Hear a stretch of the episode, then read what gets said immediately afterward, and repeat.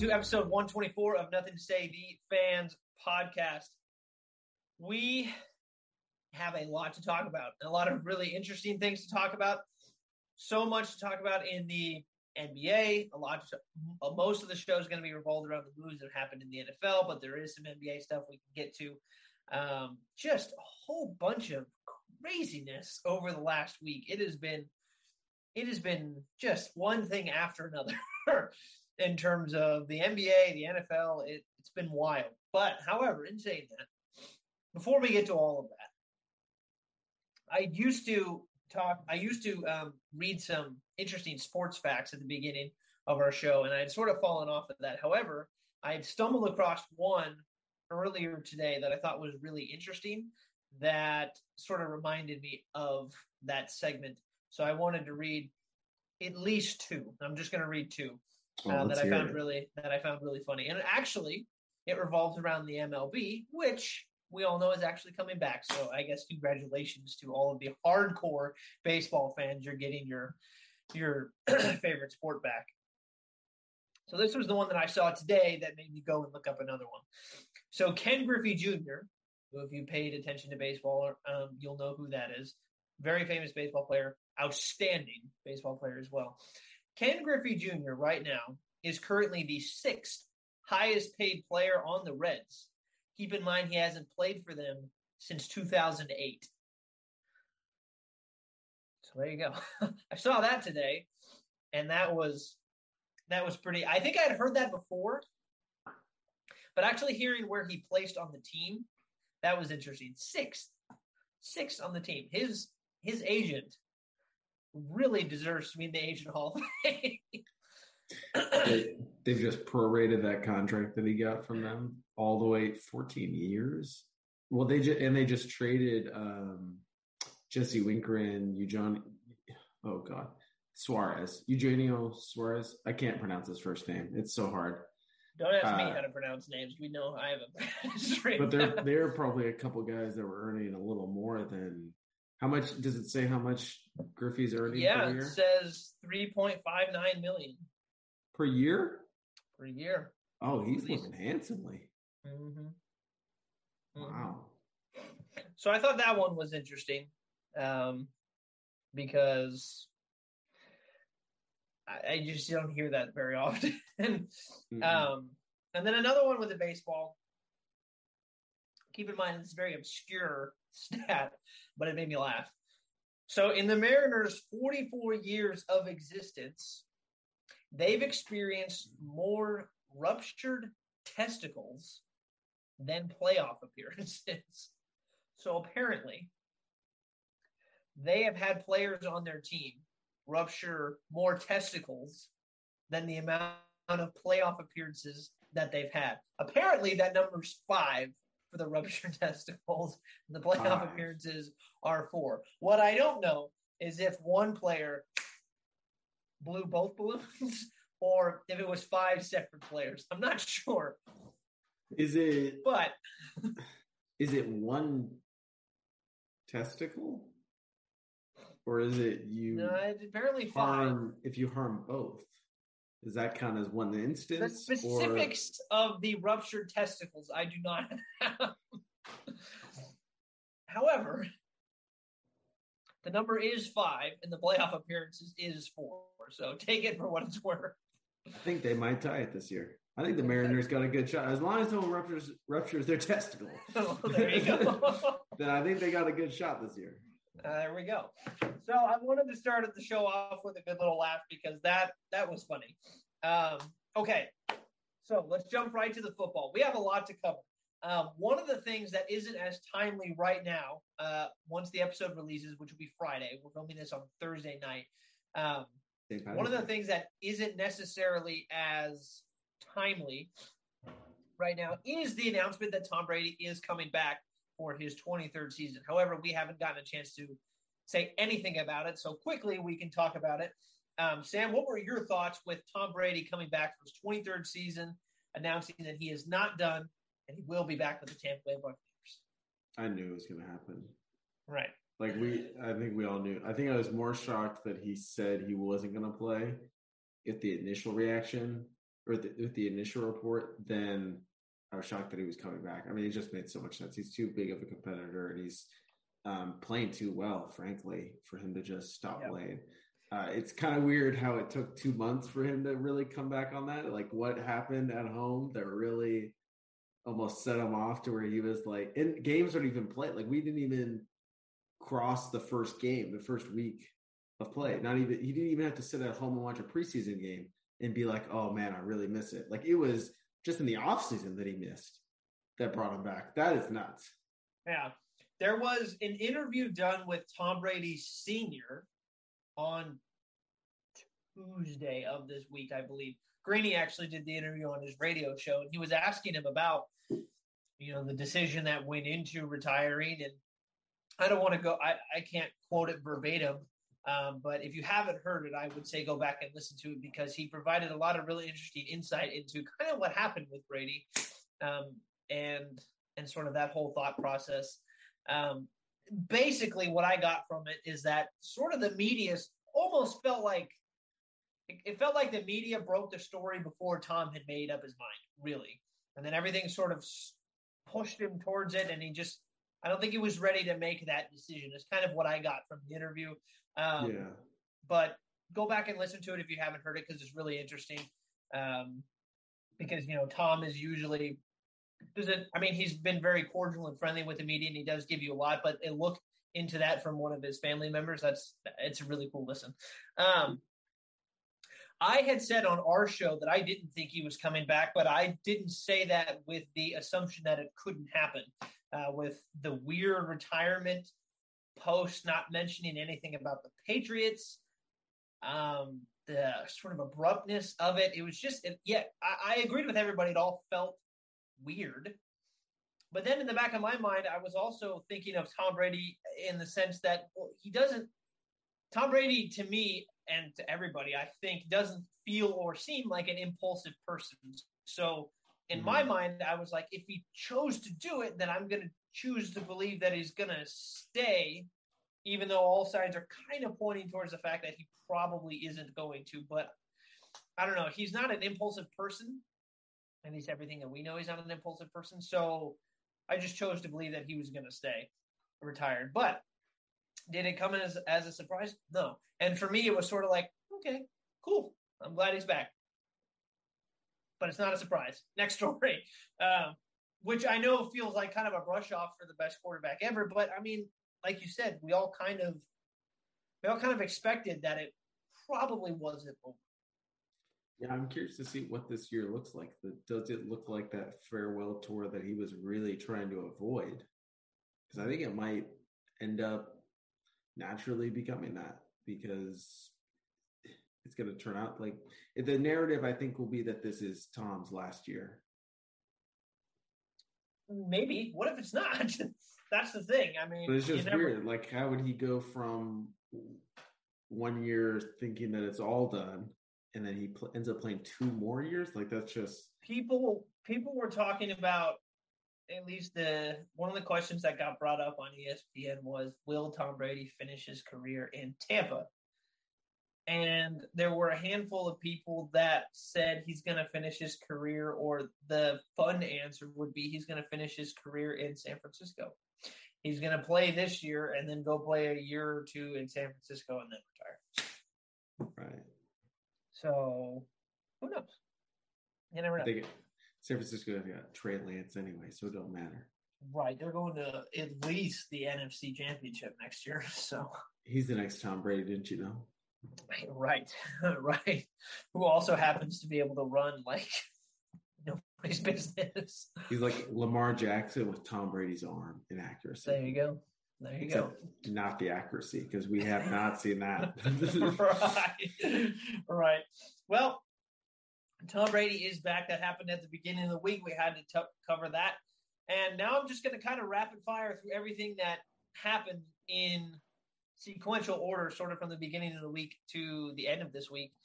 So one of the big things that happened was uh, the Washington Commanders. I think that's only the second or third time I've said that on the show. Gotta gotta remember their name. The Washington Commanders signed, actually traded, agreed to a trade for Carson Wentz He is now on the Washington Commanders. I almost said football team. I, will get to it eventually. I'll, I'll stumble at least once. Amari Cooper is now on the Browns. Mitchell Trubisky signed with the Steelers. J.C. Jackson, the cornerback who's led the NFL in interception since 2019, mm-hmm. is now on the Chargers. Randy Gregory is going to Denver. Khalil Mack, by the way, also went to the Chargers. Then we have Chandler Jones, who signed with the Las Vegas Raiders. Von Miller signed, I think it was a six year, like $120 million deal with the Buffalo Bills. That was a huge contract. Mm-hmm. And then six hours ago, we learned that Allen Robinson signed with the Rams. So that was one of those, I can't believe that happened kind of moment. But potentially the biggest one just happened less than three hours ago, and that was Davante Adams getting traded to the Las Vegas Raiders. And in terms of that, as the Packers get a 2022 first round pick and the 2022 second round pick from the Raiders, which kind of, well, kind of feels like a steal. um, and then the Raiders get wide receiver Davante Adams, and it is a five year, $140 million contract. So that's everything that has happened over the past week. It is the AFC West versus the field.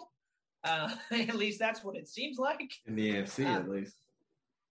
Yeah, that's what it seems like. So just give me um, here. We'll start with okay. Let's start with the big one, the one that just broke, the Adams thing. What were your thoughts on that?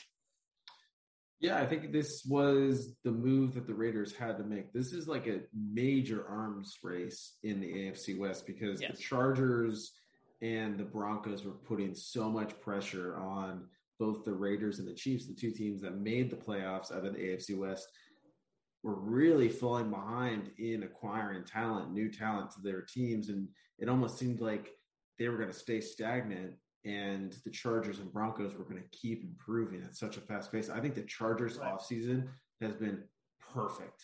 Outstanding. And they've had they've had a couple because the draft last year with Slater and um, the cornerback they got, I think it was uh, Samuels in the draft. I think just worked really well getting Derwin James back and all the moves they made last offseason, I think worked out really well. And they've just mm-hmm. built on that with getting a steal in Khalil Mack, who still has a lot of football left, and getting the best cornerback, maybe the best defensive player with like in terms of impact to a team in the free agency.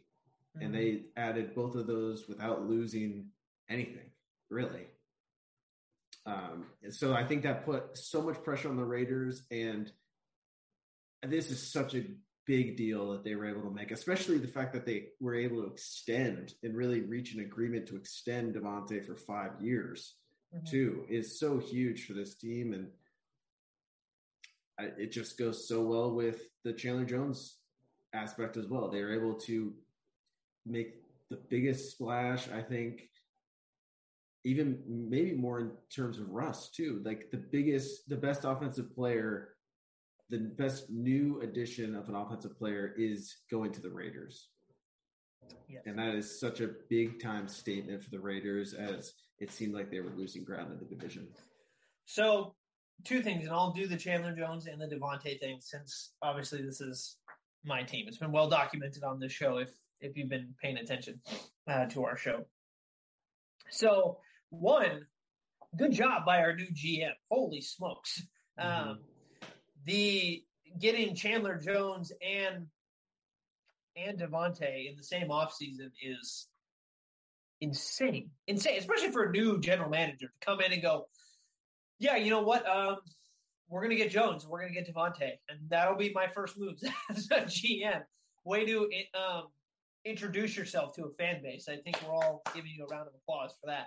Um, not to mention, the Raiders also signed, I think, like 400 players today. I was getting updates about the Raiders like all day. They signed just a ridiculous amount of players, and they were all decent players too.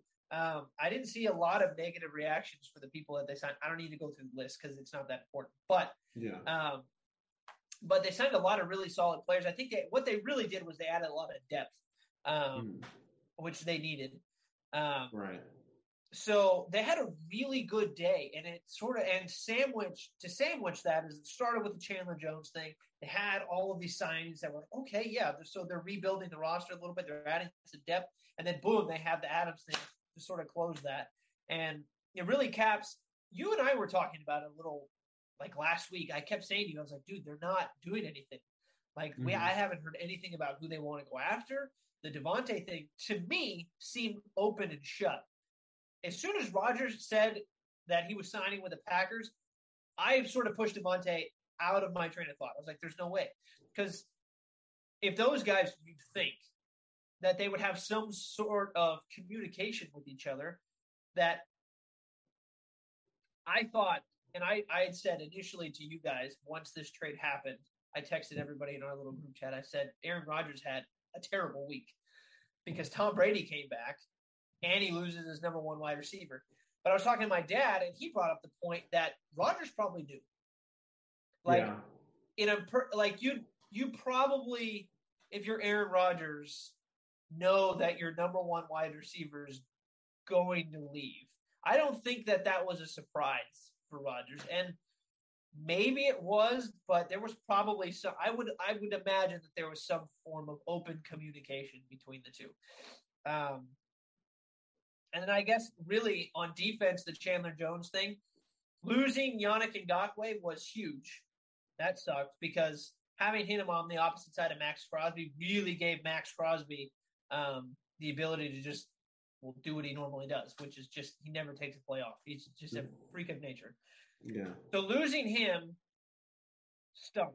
Getting Chandler Jones, who is better than Yannick, um, just in terms of he's just he's just better. I mean, yeah, he's just better. Yeah. Um, it would have been nice to have all three of them. That would have been insane. But I think how that would have been. How do you fit them all? Right. That's what I'm saying. I don't think. Yeah, I don't think that that would have been feasible. So what you do on defense is you get a perfect pairing in those two. Just put them on opposite ends and say double whoever you want and take your chance with the other one. That is um, that stinks for anybody who is playing against. That stinks for any offensive line. And then with the offensive um, move for Davante, I was talking to Sam before the show, and position wise for the Raiders, talking on number one wide receiver, slot receiver, and tight end, you have three guys in Davante, Hunter, uh, Renfrow, and Darren Waller, who Adams, people would probably argue is the best wide receiver in the league. I'm not here to say whether he is or whether he isn't. If he's on our team, I'm going to call him that, but that's just my.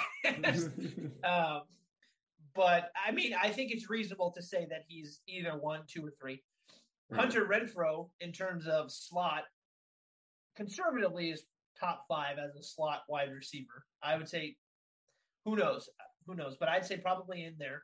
And then Darren Waller is easily uh, the third best tight end in the league, I think, behind uh, Kelce and Kittle. So Carr, for somebody who hasn't had a lot of weapons throughout his career, now has three guys who are top five in each of their position groups. So yeah. My dad pointed out the fact that there's a lot of pressure on Carr, and I agree with him. There is a lot of pressure on Carr, but I also think at the same time, there's just I don't think everything can fall if it doesn't go well. I mean, if Carr has a horrible season and that's the reason why the Raiders don't do well, then okay, yes, that's his fault.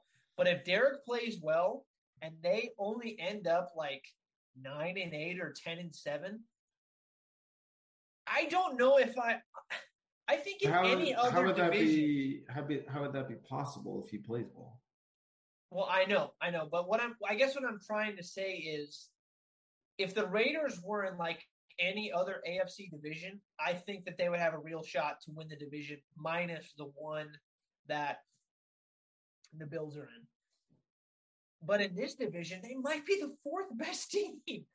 Like legitimately, they might be the fourth best team. Carr's the fourth best quarterback. That's not saying Carr's a terrible quarterback. I think he's a top 10 quarterback. He certainly was last year.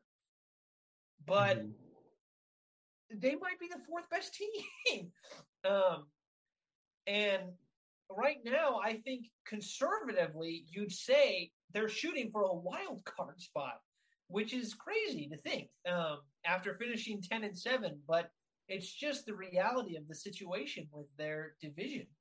Um, I was telling Sam, I think that these teams within the next five years, based on the way that they're acquiring talent, they're all thinking Super Bowl. I'm not saying that the Raiders are a Super Bowl team. I'm not saying that the Chargers or Broncos are at this moment right now either. What I'm saying is based on the way that all this movement is happening, they're all aiming for it right now, and they just all happen to be in the same division. Um, so either one of two things is going to happen: either they're all going to eat each other alive, and nobody's going to win a Super Bowl, um, yeah. or whoever comes out of that division is going to be like ready for whatever happens because they've gone up against three of the who knows maybe three of the best teams in the league at least the three of the three of the best teams in the AFC. Um, if if you go three and three out of that division, you're ecstatic. I I 100% agree. I 100% agree. Um, and I think expectations for the Raiders right now look, I know getting Chandler is awesome, and I know getting Davante is awesome, but we have to be realistic with the schedule and with the division. Like, I think we're shooting for a wild card spot, and then we take our chances in the playoffs. I really think that that is the path for the Raiders. And the only reason why I'm saying that is because you can't guarantee a sweep against Denver anymore, and you can't guarantee a sweep against the Chargers. You were never going to sweep the Chiefs. I know you almost did it two years ago, but I think three and three at best is what you hope for. I agree with you in that division. And then you, in order to get a playoff spot and not a wild card spot, you have to split in the division. And then you probably have to win like almost every other game outside of the division, which is yeah. insane. But the Chiefs are going to be have a great record, and I assume the other three teams are too. So that was a long rant about the Raiders, but those are sort of my thoughts sitting as a fan of the team. I think all in all, we can agree that they definitely definitely made major improvements on both sides of the ball, especially yes. giving up only a first rounder and a second rounder for top two, like steal, yeah. maybe the best wide receiver in the NFL. Mm-hmm. It's going to take some time for them to gel a little bit. They yeah. haven't played with each other in years, and there's it's not going to be like the Rodgers Adams connection where they can just read each other's minds. But Certainly he is off the first season though. He's such a good ball player in the air that you could just run things for him and he will go make yeah. a play for you. Yeah. And Derek hasn't had that since a Walmart version of that in Michael Crabtree, where he was catching like every contested ball, or Amari yeah, Cooper and when he was Cooper when his route. first two seasons, yeah, Cooper in his first two seasons was nuts, and then he sort of just fell off cliff. But his first two seasons would be probably the best route running and just pure receiver that he's had and I guess Renfrow's a guy who can make stuff happen for you. He's not going to yeah. go up and make contested catches, but you can throw it to him on third and 10, and he can get you that 10 yards, right. if even if there's five people in front of him. But Davante's so good, you can double cover him. Way different, put, yeah. Put a guy shadowing him, and you put safety help on the top, and if there's five yards separation between the safety and him, he's making that catch dude, the, man, if oh, losing Zay Jones really hurts them, that stinks. Um, because that would he went to the Jags, I believe. Um, which the Jags, by the way, have been in a huge spending spree as well. They major overpaid for Christian Kirk. That doesn't make they any did. sense. They did. Um, but with Waller being kind of a receiving tight end and Renfrow mm-hmm. being who he is, like I don't know who the fourth receiver is going to be but the Raiders went from a very average receiving corps to uh, top tier receiving corps in the blink of an eye, uh, because it's one of those things where teams were doubling Waller, and that was leaving Renfrow kind of open, or you double Renfrow, and then you. But now, when you have Davante, Renfrow and Waller, it's like, who are you going to double? Because you have two, you have Renfrow who just went for a thousand yards, and Waller who I think has had like hundred catches like every season and has almost a thousand yards every season as well. You pretty much have three thousand yard wide receivers on your team. So who are you going to double? And the answer is probably Davante. I think the smart thing to do would be to double Davante, but then you have single coverage on Waller and Renfrow, which is just going to work. Yeah, they're going to be hard to cover. They're really going to be tough to defend. It's Carr really does have a lot of pressure on him to make it work, but I feel like with the connection that he has with Waller already, the one that he clearly has with Renfrow, and whatever connection he had with Davante at Fresno State probably won't take too long for it to show itself. I imagine it's going to take a couple games, but I imagine it'll it'll come pretty quickly. Right. I mean, you gotta be, you gotta feel ecstatic for this. Are you gonna get a Davante Adams jersey? I very, very seldom get player jerseys. Really, I, I'm not. I've always been like a team memorabilia person. Um, and the last time we signed a big name wide receiver, he froze his feet. Um, and, and didn't even make it to the preseason. didn't even make it to the preseason. so I'm away on the thing.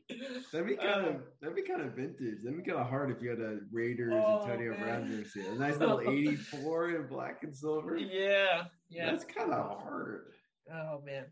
Okay, so enough about the Raiders because we talked a lot about them. Um, oh, we had to. We definitely did. Um, the next, so for you, what was the next biggest WTF signing? Uh, you know, honestly, that's a tough one.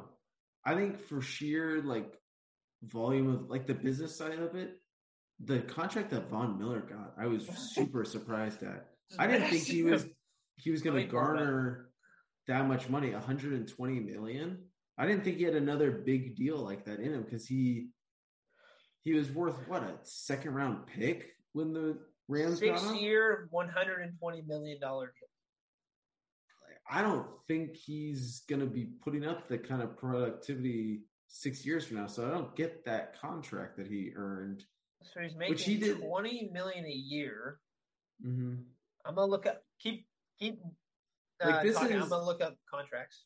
This is like very similar to the contract that he got after he won Super Bowl MVP for the Broncos, which was four or five years earlier when he's much younger and was arguably a more productive player. Yeah, he put up great numbers this year, but you have no idea with his age and his um, his durability factor. You don't really know what kind of production you're going to get from outside of yeah, he can stay healthy in the playoffs. And if the Bills are paying 120 million for six years for a guy that is going to show up in the playoffs, then more power to him. But that was a deal that I was really shocked at the the length and sheer volume of. I thought he was going to go to Denver on like kind of the cheap, and then the other one I was surprised at was Allen Robinson going to the Rams. Yeah. I mean, you wouldn't think that that'd be a spot for him because they're getting Robert Woods back. They have Cooper Kupp, who's the best wide receiver in the league. They have uh, Reynolds still. They have Higbee, and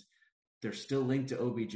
There's still a lot of interest there where they want to bring him back, and you just go out and get Allen Robinson for I think a kind of a bargain deal what they got him for. I thought he was worth a little more than that.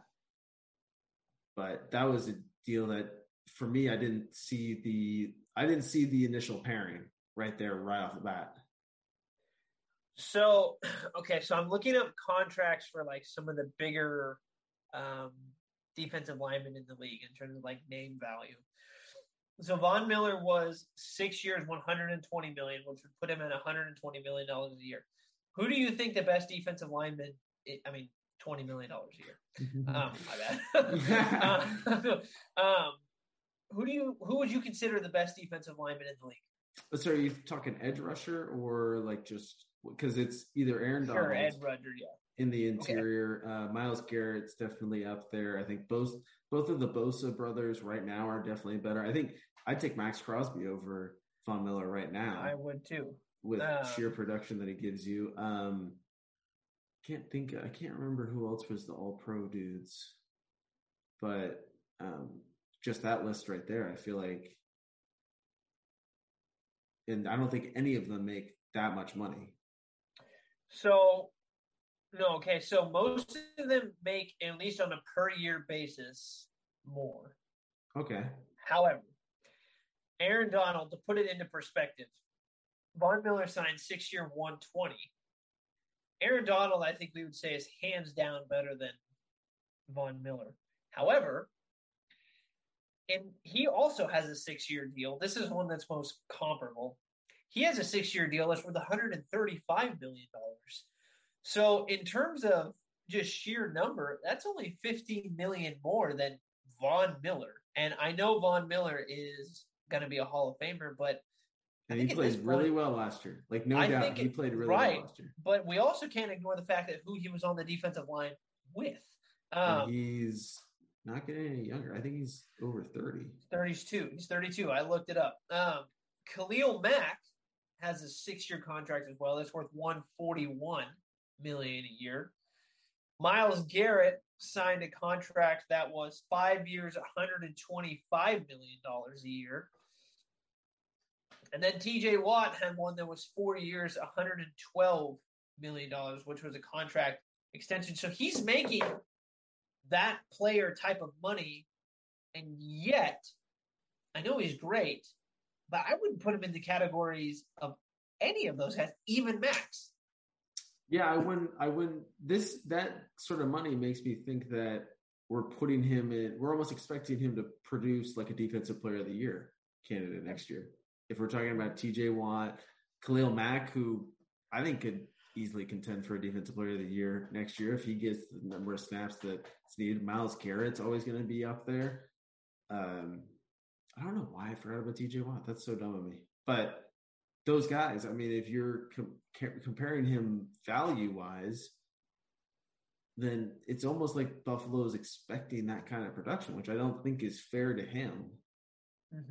But good, I mean, awesome for Von Miller that he was able to get another Oh, big yeah. deal. The dude deserves Yeah. it. He's first ballot Hall of Famer.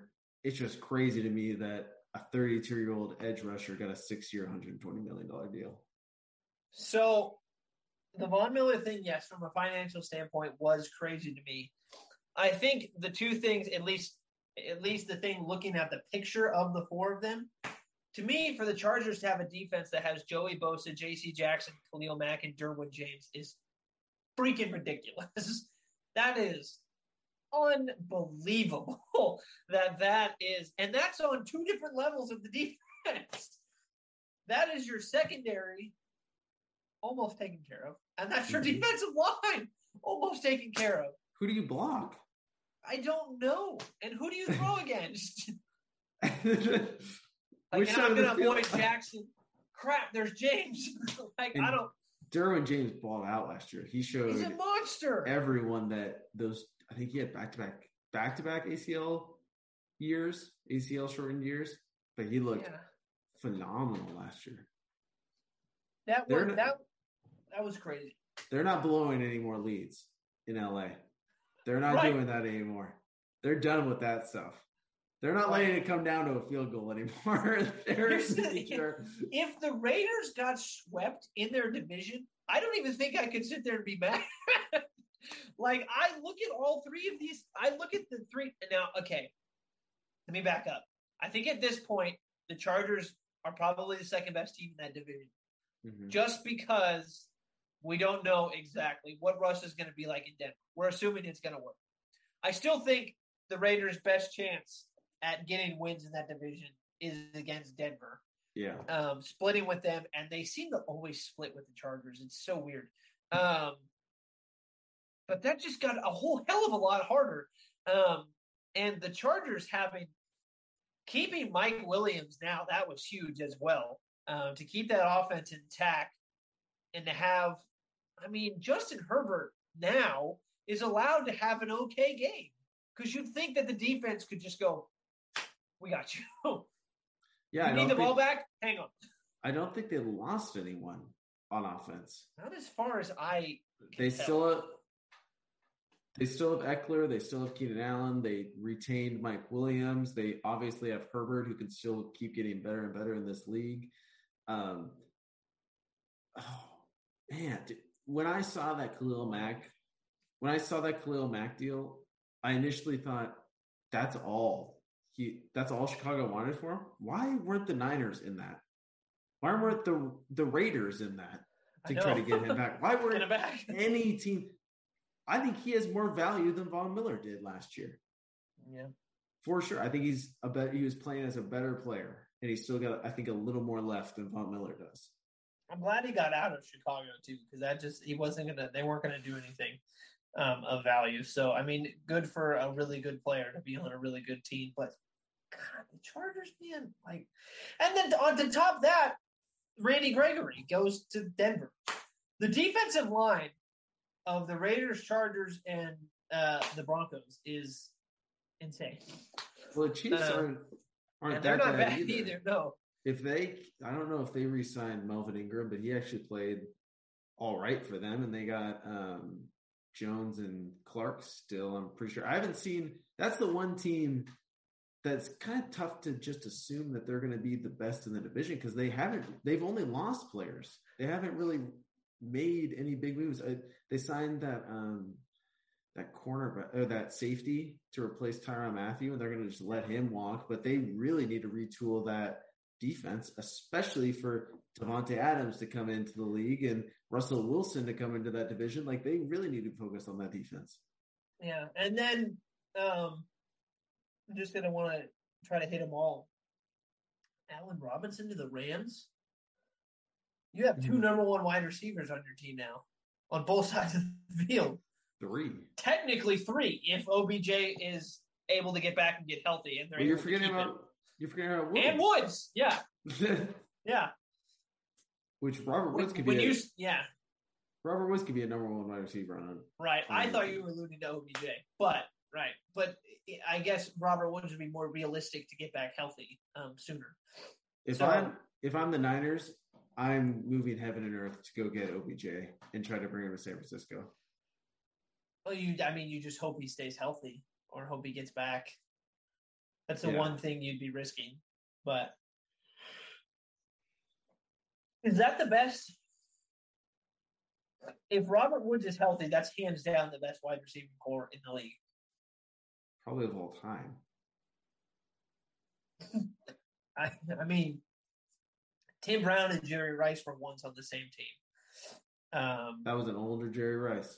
It was an older Jerry Rice. Um, name value, it, I, I'm guessing name value it would probably be those two. But Uh, Holt Um, and Bruce for the Rams, two Yes. Hall of Famers. Uh, what were the two Colts dudes? Harris, Harrison, Marvin Harrison, Oh. and um, Oh, um, not you're right. Pierre, not Pierre Thomas. What was his name? Not Pierre Garcon. I mean, um, dude, who was it? well, he was the better one too, or at least he stayed in Indy a little longer. Dude, we look so bad. No, we don't. Reggie that. Wayne, right? Or Marvin Reggie Harrison? Wayne. Reggie Oh, Wayne. yeah. Yeah, it was Reggie Wayne. That's right. He was so good. They're Um, both so good. They were. But in terms of a trio, I mean, that's Cooper Kupp, who just had the like best wide receiver, wide receivers, season four wide receiver. Let's just invert it um, of all time. Allen Robinson, who's the number one wide receiver on probably any team, except the one that he signed for. Um, Mhm. and then Robert Woods, who yeah could be a number one wide receiver by himself. And then if they get OBJ, OBJ is the odd man out. God, if they sign him, if they're able to keep him, that would be unbelievable. They're repeating.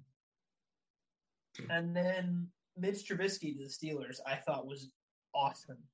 I loved, loved that. Oh, you just cut out a lot for me. Sorry, I love the Mitch Trubisky signing to Pittsburgh. I, I think that's great for him, and he goes to a very stable organization with a great running back and a lot of weapons around him. Uh, potentially the best head coach in the league, and has a very good opportunity to do what he was doing when the Bears were actually running an offense catered to his skill set. Because here's the thing Pittsburgh doesn't have to make it a Mitch Trubisky centered offense. It can be a very 50 50 Najee Harris, Mitch Trubisky um, offense, and they can win that way. Um, they've done it before when Roethlisberger was there, sort of at the very beginning of his career.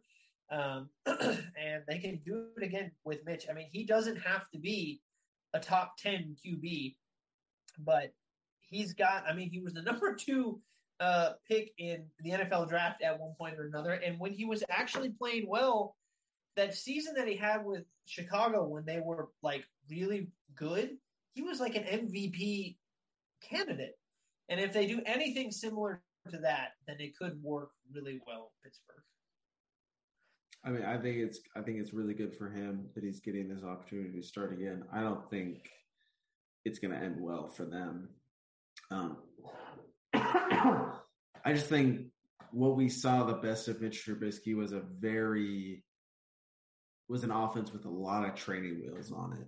Like it was a very like it almost coddled him almost to where it was giving him wide open throws and passes, and it was like I think smoke and mirrors is such a good way to describe what that offense was and really inflated his numbers.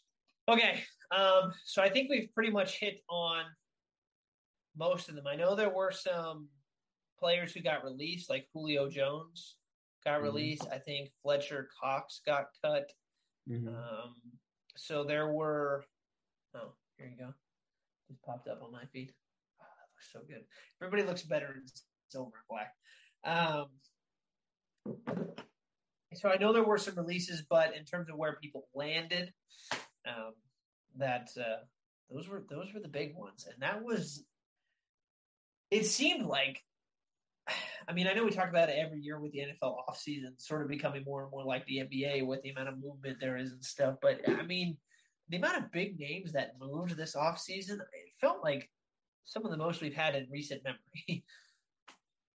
Yeah, this offseason scene with all the quarterback movement and all the it's going to be interesting to see where Julio now ends up, but like big name players are switching teams and switching conferences, and it's really exciting. I this coupled with the MLB offseason and all the moves that are happening there too, it's almost like casting a huge shadow over the NBA regular season. Like I just want to see more news about the MLB and NFL from an off off the field, off the diamond standpoint than what's on the court. So I want to talk about the NBA and I had I had something that I wanted to sort of workshop with you kind of live on the show to see if it was something that you like. Oh, hang on. Hang on. To close out the NFL talk, I just remembered something that I definitely had to get in here. So I apologize for being so abrupt. it left my mind until now. Are you aware of the rule changes that have been proposed um, oh, for no. overtime? So the big one that got proposed, and this was the one that I wanted to center around. I wanted to get your opinion on. I think it was a. I think it was the Titans who sent this proposal. It was an overtime rule change proposal that said if a team scores a touchdown then either one of two things happens. If they kick the field goal, then the other team gets the ball back. If they score a two point conversion, the game is over. And that was the rule proposal. And sitting there listening to it, because I heard them talking about it today and I read it earlier in the week, I really liked that idea. Um, because what it does is one, there's strategy that goes into um, whether or not you kick the field goal or not. Because if you kick the field goal and you miss, I mean, now, now all the other team has to do is go down and score touchdown and kick field goal, and they win. But if you, same thing if you go for a two point conversion. If you miss, then same thing. That's going to end up winning the game. But you have that added risk of we can end it on a two point conversion. Um, I liked that rule proposal a lot. What do you think of said rule change? I think that just prolongs this narrative that uh, everyone wants to see both teams touch the ball in overtime. Because I feel like all we need is a playoff game to where a team drives down the opening possession, scores a touchdown, scores a two point conversion. Everyone's sitting there with their hands up, like, oh, we don't get to see Josh Allen go on the field. We don't get to see Patrick Mahomes, Justin Herbert, all these talented quarterbacks go out. It's just going to be the same narrative. I feel like yes, so, it takes a lot more. I think it takes a little bit more skill, a lot more risk leading into it, and it's definitely more a higher difficulty level. But I think you're still going to get the same narrative from the, a lot of people. So, would you then be in favor or against um, the rule change, another rule change proposal that got uh, sent, which was just both teams are required to touch the ball. Like I like a a full quarter or like a like the NBA overtime rule where they just play a shorter quarter. I don't know why. I I, I guess I do know why because the NFL doesn't want to like increase more snaps on bodies, so like more risk of injury. I guess for for guys and players. So I guess that's a uh, downside of it, but I think that's the most fair that they could do. Really. Um. Yeah, yeah. I. I don't know. I. I'm all. I'm in the favor. Uh, I'm in the camp that both teams. I initially, you're right. After the Bills and Chiefs game, I was a part of that group that was sitting there going, "This sucks that Josh Allen didn't get a chance to touch the ball. That's horrible." But you know, you have it work the opposite way with the Bengals, who pick off Patrick Mahomes and then go kick a field goal. Game over. And defense did win the game there. Um, so I'm in favor of the the two point conversion rule with the Titans because I think it'll have you'll have a greater opportunity for teams to get the ball. However, it's not a guarantee. Um, and I like the little wrinkle that it adds. Um, so that was wanted to get that in there because that was something big that got proposed in the NFL. So, okay. So with the NBA, um, one of the conversations that I heard earlier in the week, and honestly, I've heard throughout the season, is really the idea of how the NBA season is so it's been devalued almost. Like it feels like the regular season for a lot of players and for fans like just isn't as important as the regular season. I mean, as the playoffs. Do you agree with that? Yeah, that's with any sport. Right. So the one sport that and same thing with baseball. I mean, baseball has what 162 games. Um, mm-hmm. That's a lot of baseball, and I know a lot of people have been clamoring to shorten the baseball season to make each game more meaningful, which is something that the NFL has with all of their games. They only have 16. There's a scarcity of games, and 17. it makes 17. Sorry.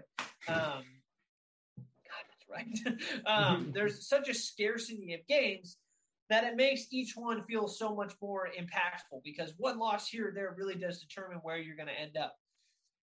The NBA has 82 games. That's a lot of basketball games. And I know for me personally, I mean, how much of the Kings have you been watching this year? What what was that? How much of the Kings have you been watching this year? Well, they suck though. I know they suck, but like legitimately. Uh, a, a third of their games are probably. How much NBA have you been watching regularly? Barely, if any. Right, not a lot. And I, I check in I check in enough to make sure that I can speak intelligently about the NBA when when I need to, and I I listen to podcasts about the the NBA just to keep myself informed. But the one thing that I really do think, and I think we all agree, that the NBA does need to change is figuring out a way to incentivize the regular season. You have so many one, you have so many players who sit out during a lot of these games. I know a lot of players have complained about, you know, the back to backs. And so you don't want to play back to backs because you want to save your players for the playoffs. And there's just too many. So I was sitting here and I was like, I'm going to fix the NBA. I'm going to figure out a way to fix the NBA schedule. If I had an idea. Mm-hmm. I want to run it by you. Here's my proposal. And this would shorten the NBA by about 30 games. But I think it would, I think it's worth at least discussing. And you can tell me if it's a stupid idea or not. But and there is one room for improvement if you want to make it a little bit longer, but I'll address that in a second. So if we're talking, let's talk about this King specifically because that is our team. So they play in they play in the West and they're the the Pacific Division. There are 30. So for anybody who doesn't, there are 30 teams in the NBA, three divisions in the East, and three divisions in the West. So each division comprised is comprised of five teams. So we talk about the Kings. You play everybody in your division four times, which is what happens now, I believe. Mm-hmm. So you keep that. So that would be 16 games. between divisional opponents. Then we move out to the West. That'd be 10 more teams. You play each of those teams twice. You get one home court game and one away game, which would mean that would amount to 20 games. And then every year with the Eastern with the Eastern Conference, you only play them one time a year, and each year you alternate on who gets the home and who gets the away game, which would mean you play every team in the East once, either home or away, and then the next year that flips. So that way, over time, there's no like competitive disadvantage in the long run, which would mean mm-hmm. there'd only be 15 games from that. So what you'd get is you'd get 16 plus 20 plus 15, which would equal to 51 NBA games. Now, if you think that's not enough, then what you could do is you could add a second game against all of the Eastern Conference teams, which would bring that up to what 66. But again, I I think 51 is a good number. I and I like the format that I sort of laid out.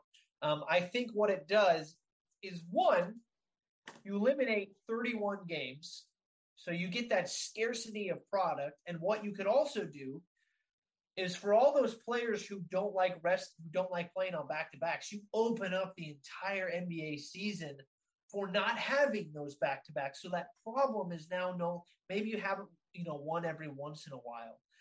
But the amount of back to backs that you have, or like late games, early morning flights and stuff like that, all that stuff that you have with the scheduling, I feel like you can definitely spread out over the season and then you effectively eliminate that kind of those problems.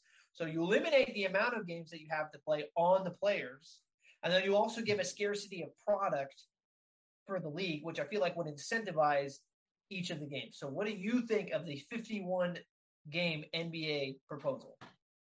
Um, I'd be interested if they tried it. The I don't think it's applicable to the real world just because of 31 potential earnings that these owners will miss out on with like which I think is a yes. huge thing that I don't think you could really sell to these owners, if, especially if you're arguing sustainability of the league. I mean, that's that's tough to to justify that much left off the bottom line. Um, also, what did I have? Oh, I I think the um, I think it'd be really interesting too because I think it would improve the play. You would have more time for players to players and teams to practice, more time spent with each other to really create a culture and a cohesion. Really, uh, the road trips I feel like would be a little longer with the amount of time in between each game as well. But I think it, it'd be awesome on players' bodies. There would be no there'd be no excuse. Nothing you could say about rest. There's nothing you could say about that. Um, yeah, I think it's hmm. it's tough because I think small market teams, especially if you're an Eastern Conference, say like you're an Orlando Magic, you need those games against the Lakers, Clippers.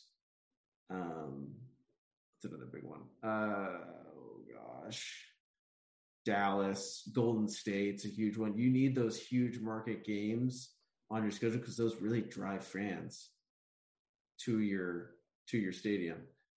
And say you we're giving that away for a year. Like you're just missing out on that for an entire year. You can lose all those fans and all that revenue generated from that one game. And it's maybe not that big of a deal, but I think it's just something that's monetarily something that would have to be really talked about and really justified. Mm-hmm. So let's assume that all of the money gets worked out, just the schedule. Are you a go for it or are you against it? Yeah, I'll greenlight it. I'll uh, I'll call Adam Silver and see what he says, but so I don't know what's going to happen. So here's I here's what I'm going to try to do. Just just as a just as a fun fanboy, I'm going to send a video of that proposal to any ESPN person that I have that I know um, has a social media following, and over the next couple months, I'll see if they answer. I'll I'll make that promise to everybody here. Whether I'm not saying it's going to get on the air or not, but I would like to get somebody else's opinion on it, and if I can send it to maybe a producer or maybe somebody who I because I've had I've had like fitness trainers who I love who have a massive following send me videos back on questions that I had about that industry. So like I've communicated with some of my favorite trainers. I just did actually the other day with one of my actually with my favorite trainer ever. He answered me back. Um, so it's not impossible. I'll send it to anybody who I can find and see if I can get something. Um, we'll see. I don't know. yeah, all it takes is one person to answer me back. I'll send it to like a bunch and see see if it happens. Uh, but that was my proposal, and I feel like it takes care of a lot of problems. I understand that it, the TV deal is, I mean, it's just the money that the owners would lose, and you are losing so many games um, throughout the season. So I know that that's a lot of money down the drain. But if the financials got worked out, that's more of what I've been interested in and hearing is that if the money did get worked out, is that a decent proposal? So I'll do my best to send that to people who I think might see it. And then I'll get back to everybody on the show. So, um, all right. Um, in terms of the NBA season as a whole, I mean, we're getting to the home stretch. Um, right now, your standings. Uh, let me pull that up real quick. I had the division standings, not the league. So right now, I'm just reading off the the three best records in the league right now. All are in the West. You got Phoenix sitting at top uh, at top right now, um, at 56 and 14. Memphis and then Golden State fall just a little bit behind them. Draymond Green came back, so that'll be huge for Golden State.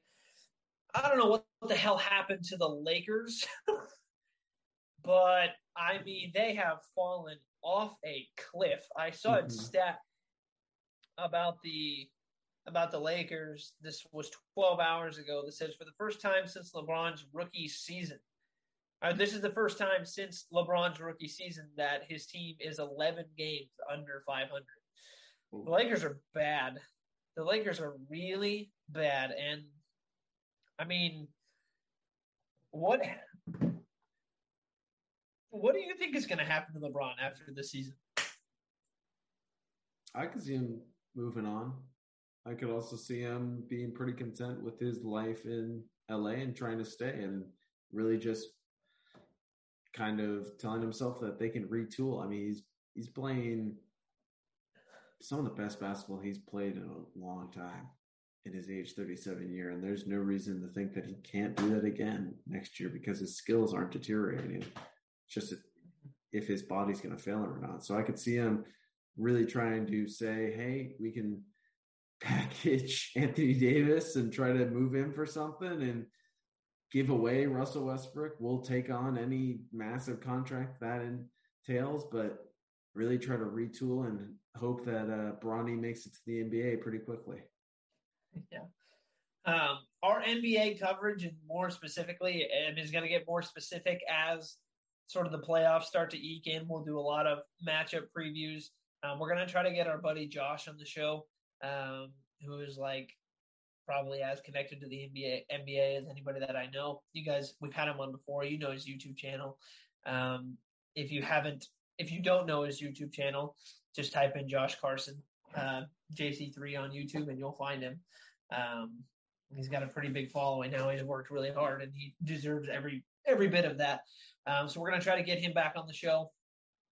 Um, and then baseball is also going to be a hot topic on the show. I told Sam last season that I wanted to get more plugged in to baseball just so we could have some more topics to talk about on the show because a lot of the time it is just football, um, basketball, and also closet uh, show, closet tennis show as well. Um, so uh, baseball's coming back, so that'll be huge. Uh, we'll have more topics to talk about on the show going forward. Um, yeah, it's pretty much all I had slated, unless you had a pocket segment that you wanted to throw out there. Anything about the last kingdom? I'm gonna need you to. Uh, I'm gonna need you to pinch yourself because you're not wearing green. Oh yeah. Here I have a folder on my desk that's green. That doesn't count. All right. Well, my middle name's Patrick. Does that count? I'm that doesn't count. Inundated. right here. Pinch. There you go. That's what the uh, we didn't really address this in the beginning? We just kind of let it happen. I felt like it was uh, pretty self-explanatory. It's it's permanent.